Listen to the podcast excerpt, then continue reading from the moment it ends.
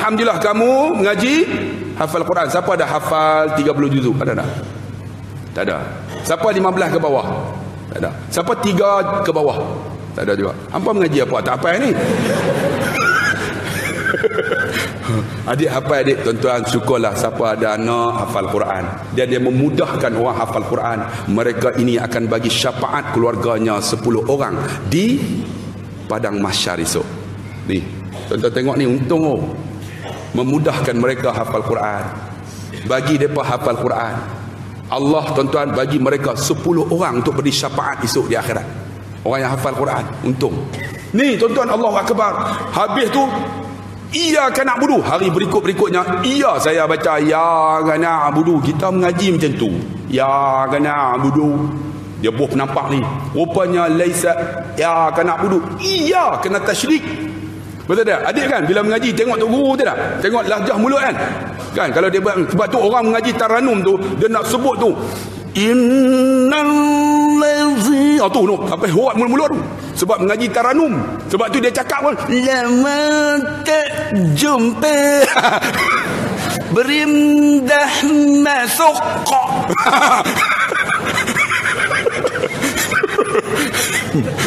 Kan baru ni dia viral kan. Tengok dia ni baca Quran kan. Rupanya berimdah masuk. Tuan-tuan fahamlah tu. Itulah tu tuan-tuan, kena berguru. Ha, bila berguru tuan-tuan, alhamdulillah tuan-tuan yang dikasihi. Habis walam da, da tu bukan da. Walam da, da ni kena letak kat taring. Kan kita mengaji kan tak? Dah sini kan. Walam da, cuba try tu. Itu Jawa masuk Islam. Walaupun ni.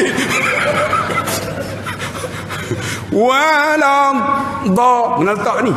Sebab tu jadi imam, tolonglah siapa tak ada gigi, abang-abang kita ni suruh pakai gigi gigi palsu. Pakai gigi palsu tu bagi senang sebut walam da kan ni sebut ni. Kalau tak ada gigi palsu, suruh dia pakai gigi palsu, letakkan dengan poliden. Takut lagi walam sebab pernah berlaku tuan-tuan di Pasar Gudang kan. Suami ni tengok-tengok masuk waktu. Dia ambil gigi dah. Rupanya dia tak tahu dia bubuh gigi dia dalam dalam cawan. Biasa kan orang gigi palsu boleh cawan. Bini dia tidur, bubuh dalam cawan juga. Jadi gigi bini duduk di atas. Dia tengok-tengok Allah lambat nak kena. Ambil boleh. Ambil sampai-sampai dia azan tu, bohong. Awak dia tak mau lekat. Dah tak lekat. Kawan pun hmm, hmm, hmm. Tak boleh hmm. ya, ya tak tak boleh jadi macam tu hmm. Bila macam tu nak perut tak boleh rentan. Dia azan jadi macam mana? Macam Pasir Gudang juga.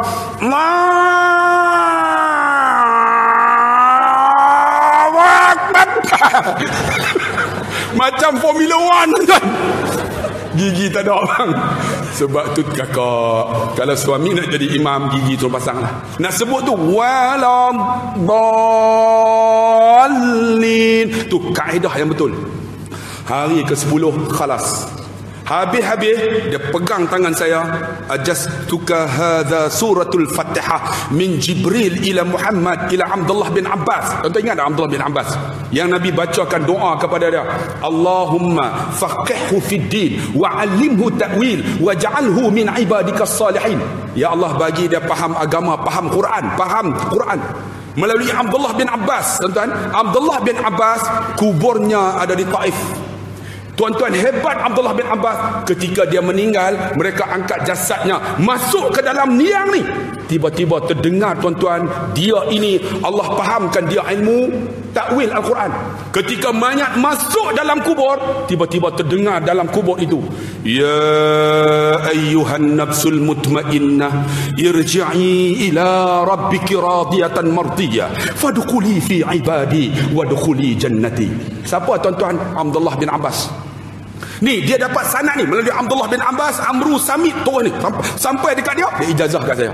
Saya pun khabil tu hadal ijazah, aku terima tuan-tuan. Saya cium tangan dia, sepeluk dia, secium dahi dia. Bang, ilmu bila berguru tuan-tuan rasa nikmat.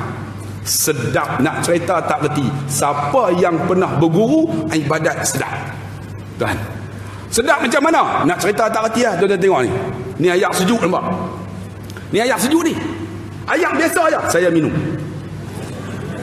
Biasa lah. Bang, cuba tuan-tuan bayang. Bayang aja. Ayak ini telah diperahkan lima lima biji. Ayak ini ayak oring. Ni bayang-bayang aja. Sekarang saya nak minum ayak oring ini. Ya Allah, masamnya. Awak hang telan ayak liok? Pasal apa tuan-tuan telan ayak liok?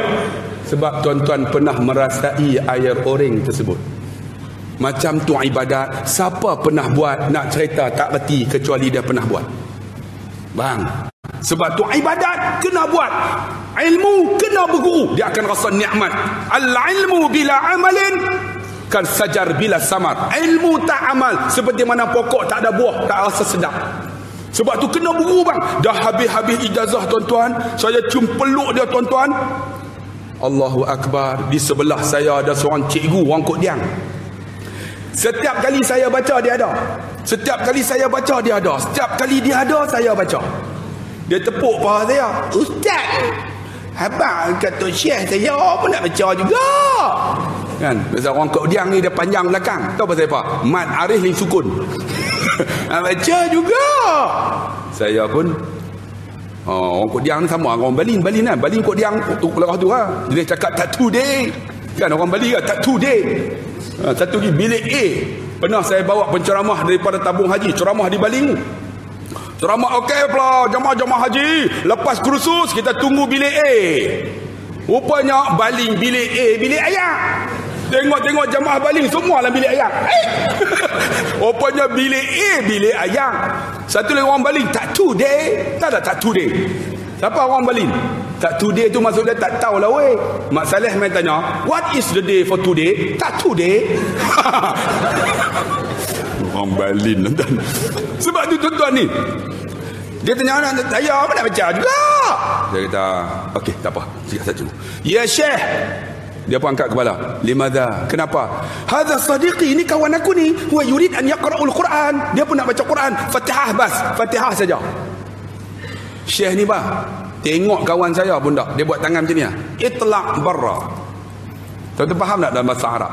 Itlaq barra ni maksud dia boleh belah. Itlaq barra. Ni kasar ni bahasa. Kalau dia kata barra, barra tu beredar. Kalau itlaq barra, boleh belah. Saya pun, cikgu. Dia halau cikgu. Cikgu ni pun bangkit nyonyong-nyonyong belah. Ha? Saya tanya, ya Syekh limadha? Kenapa? Mata buta bang, umur seratus dua puluh pakcik, ibu, ni gigi tersusun berseri wajahnya, tak boleh bangun. Dia kata apa? Hadzal rajul, lelaki tu, laisa salatul fajr, tak semayang subuh hari ni. Saya duduk, ya Allah, sepuluh hari dah. Dia kata cikgu ni tak semayang subuh. Saya ni bukan baik sangat pun. Saya pun kesot pelan-pelan sebelum dia kata barua biar aku belah. Sebab kita kalau kata barwa tu maki kan. Benarnya Arab barra tu beredar. Barra, barra, barra. Sebab tu kadang-kadang makcik yang semayang tengah jalan dekat Masjid Haram. Usalli, usalli. Allah Arab. Barra. Barra tu dia suruh beredar. Kita baru angkat takbir. Oh, barwa. Tak faham bahasa. Satu lagi Arab dia sebut haram. Haram ialah semayang sebelah isteri. Arab akan sebut haram ya habibi. Haram, haram. Haram semayang sebelah isteri putih, putih saf. Dia sebut haram, haram, haram. Kita haram tak? Haram tertau eh, mampu pergi. Orang Melayu cukup teruk. Dia sebut haram tu putih saf, semayang sebelah isteri. Saya pernah marah isteri saya. Hang dengan semayang sebelah aku, hampir semayang tempat lain. Dia kata, abang kalau hilang macam mana? Tak hilang eh. Telefon ada. Lagi hilang ya. Tampak rumah. Tak kata macam tu kan. Dia pun pergi semayang. Saya marah isteri saya. Saya pun semayang lah tuan. Allahu Akbar. Rokok eh tidak sujud. Sujud-sujud. Angkat gelap. Tak boleh. Angkat tak boleh. Pasal apa? Tak boleh ni. Tengok-tengok duduk dalam stong tu Arab perempuan. Nak angkat tak boleh. Lain kali asyik dah tengok atas. Kalau tengok alhamdulillah tuan-tuan. Marah bini. Banyak kes tuan-tuan semayang dalam kain tu Arab perempuan tu. Lah kali angkat tak macam tu. Sebab tu ni bila kata macam tu saya pun bangunlah. Pergi cari tadi. Cikgu Maisat, pasal apa? Cikgu tahu tak pasal apa syekh tu halau? Tak tahu. Dia kata cikgu tak solat subuh tu ya. Eh, saya semayang eh. Tapi hari ni saya bangun lewat sikit. Saya semayang subuh pukul sembilan pagi. Rupanya dia qada, tuan-tuan. Syekh tu tahu kata dia tak solat. Kerana apa? Kerana hati yang penuh dengan cahaya. Allah buka hati dia, boleh pandang hati orang lain. Kerana apa tuan-tuan? Itu guru yang mursyid. Sebab tu kita kena berguru. Sebab tu abang-abang tolong berguru, baca Quran, tolong mengadap. Nak jadi imam, Fatihah bagi betul. Yang kedua apa? Sebagai seorang lelaki, boleh baca doa lepas solat. Suami kita boleh tak? Bismillahirrahmanirrahim. Alhamdulillah. Dia bunyi macam tu lah. Rupanya dia tak baca tuan-tuan. Dia rupanya jenis tu pun ada. Boleh baca. Di antaranya apa? Nak baca doa mesti ada Alhamdulillah. Kemudian salawat kepada Nabi. Kemudian bacalah doa apa pun. No? Boleh. Kalau boleh tuan-tuan, wahai lelaki-lelaki yang jadi suami imam, tolong hafal ni doa lepas sembahyang. Tolong, tolong. Bagi boleh. Kalau tak panjang pun, lima doa menjadilah. Pertama apa? Allahumma rabbana zalamna anfusana wa illam taghfir lana wa tarhamna lanakunanna minal qasirin. Jadi ah, adapun Allahumma ighfir lana dzunubana wa liwalidina warhamhum kama rabbawna shighara. Yang ni kaedah tukar banyak orang tak betul. Jadi imam kalau seorang rabbighfirli wa liwalidayya warhamhuma kama rabbayani saghira. Bila jamak tukar bagi betul. Rabbighfir lana wa liwalidina warhamhum kama rabbauna saghira. Banyak jadi imam kita boleh dengar rabbighfir lana wa liwalidayna warhamhuma kama rabb. Dia campur habis segala jamak, segala seorang, pondan, semua campur. Tu pun jadi imam. Sebab tu kena tahu tuan-tuan, nak jadi imam baca doa biar guru dengar. Bila tolak kita confident tuan-tuan, ni doa ni kena hafal. Ha, jangan pernah satu masjid tuan-tuan. Jadi imam berpuluh tahun. Dia ni zikir Allahumma ja'alna minan nar. Allahumma ja'alna minan nar, Allahumma ja'alna minan nar. Habis-habis sembahyang doa saya panggil, boleh nak jumpa pak imam. Pasal apa ustaz? Dia baca tak betul. Ui, imam tu ustaz jangan tegur ustaz, dulu kini selamanya ustaz. Kalau ustaz tegur mampus ustaz. Saya kata dia baca tak betul, kami duk tengok lama dah betul eh. Dia baca Allahumma ja'alna minan nar. Sepatutnya Allahumma ajirna minan nar. Dia sebut Allahumma ja'alna, Allahumma ajirna, minta jauh daripada api neraka. Tahu dia baca apa? Allahumma ja'alna, ya Allah jadikan kami ahli neraka ya Allah. Semua pakai ikut Allah. Tuan-tuan jaga bang. Sebab tu kena berguru, baca bagi betul doa tu. InsyaAllah kita jadi imam confident. Orang lagi, yang kedua doa salat. Yang ketiga apa? Boleh buat tahlil. Kakak, suami kakak boleh tak? Balik saya pergi cek. Bang, duduk. Ha, imam. Ha, suruh dia jadi imam. Tak boleh jadi imam, kakak jadi imam. Yang kedua, suruh dia baca doa solat. Kurang-kurangnya lima, lima doa.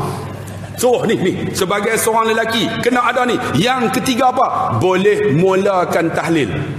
Sila ila hadrat Nabi Mustafa Muhammad sallallahu alaihi wasallam wa ila arwahi abaihi wa ikhwanihi minan nabiyyin wal mursalin salawatullah wassalamuhu alaihim wa alaihim ajma'in wa ila khususil ruh ahli al-qum minal muslimin wal muslimat wal mu'minina wal mu'minat ala hadhihi niyyah sya'ulillah lahumul fatihah. Ha, suami kita boleh boleh tak? Suami benda tu hmm golek kepala awal lagi tengok teruk dia. Ni boleh macam tu, hebat tuan-tuan. Ini bukan hadis Nabi, ni orang Melayu. Kalau ada ni lima ni insyaAllah. Yang ketiga boleh buat tahlil. Ada orang kata tahlil bid'ah. Bang, saya dah sebut bid'ah bukan apa yang Nabi tak buat bid'ah. Silap. Bid'ah apa yang tak ada nas itu bid'ah. Banyak orang kata kalau Nabi tak buat bid'ah, tahlil tak, Nabi tak buat bid'ah. Bang, bid'ah apa yang tak ada nas itu bid'ah. Terbina hukum dengan lima.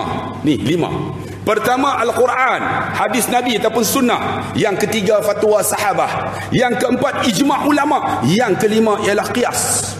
Terbina hukum dengan lima.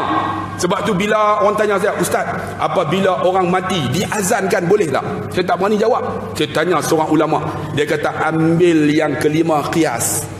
Kerana apa? Ketika kita lahir diazankan, apa salahnya khias ketika mati juga diazan untuk hantar dia bertemu dengan penciptanya. Ada hukum tuan-tuan, rupanya ada nas khias. Begitu juga dengan ni ni ni ni ni tahlil. Tahlil macam mana? Tahlil saya nak tanya. Tengok dalam Imam Nawawi kata, Quran itu sampai kepada mayat. Ada orang kata tak sampai. Nabi pernah ambil pelepah tamar, dipotong, dipacak, dikubur. Pelepah tamar itu berdoa kepada mayat. Tuan-tuan, kita manusia doa takkan tak dapat. Ni pelepah tamar letak doa. Selagi mana pelepah tamar itu tak kering, berdoa kepada mayat. Kita yang hidup tak sampai orang kata buat tahlil bidah. Tahlil tu apa? Kan semua yang Quran. Semua betul betul dia baca apa? Qul huwallahu ahad, Allahus samad, lepas Fatihah. Ada tak tahlil selain benda lain? Tahlil tu. Tuan-tuan, marilah kita duduk ramai-ramai. Ada macam tu, ada macam tu. Mana ada? Pernah ada orang buat tahlil macam tu? Oh, dah masuk. Oh. Kalau ada pelik tuan-tuan. Tahlil semua ayat Quran. Ayat Quran dia tak, tak dapat. Orang yang baca dapat apa lah. Ni tidakkah kita lalu kat kubur, Nabi kata berikan salam. Apa salam dia? Assalamualaikum ya ahlal diyar darul qaumin mu'minin insyaallah wa inni bikum lahiqun. Nuh, orang kubur jawab tak? Betul ke jawab? Tuan-tuan pernah dengar tak? Ha ha. Pernah dengar tak? Itulah salam yang kita tak mau dengar. Betul tak? Oh tuan-tuan, bagi salam, assalamualaikum ya ahli kubur. Tiba-tiba dia dengar waalaikumsalam. Mati terus kita. Mereka menjawab walaupun kita tak dengar. Kita salam dapat, tidak disebut lagi. Waladun salihun yad'ulah. Anak soleh yang berdoa. Tidakkah dalam majlis tahlil itu ada anak soleh? Anak soleh tak boleh doa, imam tu doa. Allahumma ghfir lahum warhamhum. Anak amin dapat pahala tak? Ada orang kata bid'ah bang, Allah tak tahu lah. Ni buat tahlil, boleh buat tahlil. Lepas buat tahlil boleh berdoa. Ni boleh doa. Doa tahlil, tolong hafal. Tak mahu dah Melayu. Ya Allah ampunlah dosa yang mati ini ya Allah, kerana aku tak mati lagi ya Allah. Tak mahu baca doa tahlil, biar hafal. Makcik balik cek lagi. Dan yang terakhir boleh sembahyang jenazah. Lima ni ada, lelaki sejatilah duduk di bakar arang ni. Kalau tak ada yang ni, kunyit lah namanya. Tolong, tolong. Ni, makcik tolong cek. Yang terakhir ialah salat jenazah. Sesiapa yang salat jenazah, dia dapat satu khirat, Nabi kata. Lalu sahabat bertanya, satu khirat tu berapa banyak mana ya Rasulullah? Satu khirat itu sebesar bukit Uhud. Bukit Uhud itu enam belas kilometer lebar tiga puluh dua. Sesiapa yang solat jenazah mengiringi jenazah dapat dua khirat. Tu dia. Kalau boleh wahai lelaki, tolong bagi boleh solat jenazah. Ada orang kata ustaz saya niat tak kerti. Kan pergi Mekah kan? As-salatu 'alal amwat wat-tif yarhamkumullah. Mayat apa? Kita tak tahu kan? Mudah. Sahaja aku semahyang atas ini jenazah, niat seperti niat imam. Mudah. Tak payahlah usalli us eh laki ke perempuan ni? Usalli us hentamlah usalli ala hazihil mayyitah. Ha, perempuan. Kita tak faham sebab dia sebut bahasa Arab. Macam nak usalli ala hazal mayyit. Mana satu? Sahaja aku semayang atas ini jenazah, niat seperti niat imam. Imam tanggung lah. Kita pun Allahu Akbar. Dia mula-mula apa dia? Bismillahirrahmanirrahim. Alhamdulillahirrabbilalamin. Fatihah. Kemudian apa? Allahu Akbar. Apa dia? Selawat. Allahumma salli ala Sayyidina Muhammad. Allahu Akbar. Apa dia? Doa. Allahumma ghafir lahum. Jamak. Allahumma ghafir lahum warhamhum. Kalau kita tahu mayat lelaki, Allahumma ghafir lahu warhamhu. Kalau perempuan, Allahumma ghafir laha warhamha. Kalau pondan, ha. Ada anak murid saya tanya, ustaz, kalau pondan macam mana? Kalau pondan, Allahumma ghafir lahu. Tuan-tuan jangan buat betul. Itu saya merapu tuan-tuan. Saya pergi balik doa. Kan? Hmm, mampu ya tuan-tuan. Ha, jadi kita lancar uh, tabung-tabung masjid eh. Ha, sebenarnya tuan-tuan, nanti kita nak lancarkan kutipan untuk Syria, ha, bawah MAPIM. Jadi tuan-tuan yang bawa duit lebih, di belakang eh. di belakang nanti ada tabung, tuan-tuan masuk dalam tabung tu untuk bantu Syria. Sekarang ni mereka dah beli dah berapa ambulan hantar ke sana. Sekarang negatif, negatif enam darjah Celsius. Teruk tuan-tuan, kesian kat mereka. MAPIM dah balik, ha, Sani dah balik dah, dan saya di antara orang yang bertugas untuk mengutip dana-dana MAPIM. Tuan-tuan, yang buah ni tabung masjid, jangan lupa. Buah satu lagi, tabung untuk bantu Syria. Nanti bubuh lah. Sini bubuh dua ringgit, sana bubuh dua puluh. Sana bagi banyak sikit lah tuan-tuan. Tolong-tolong.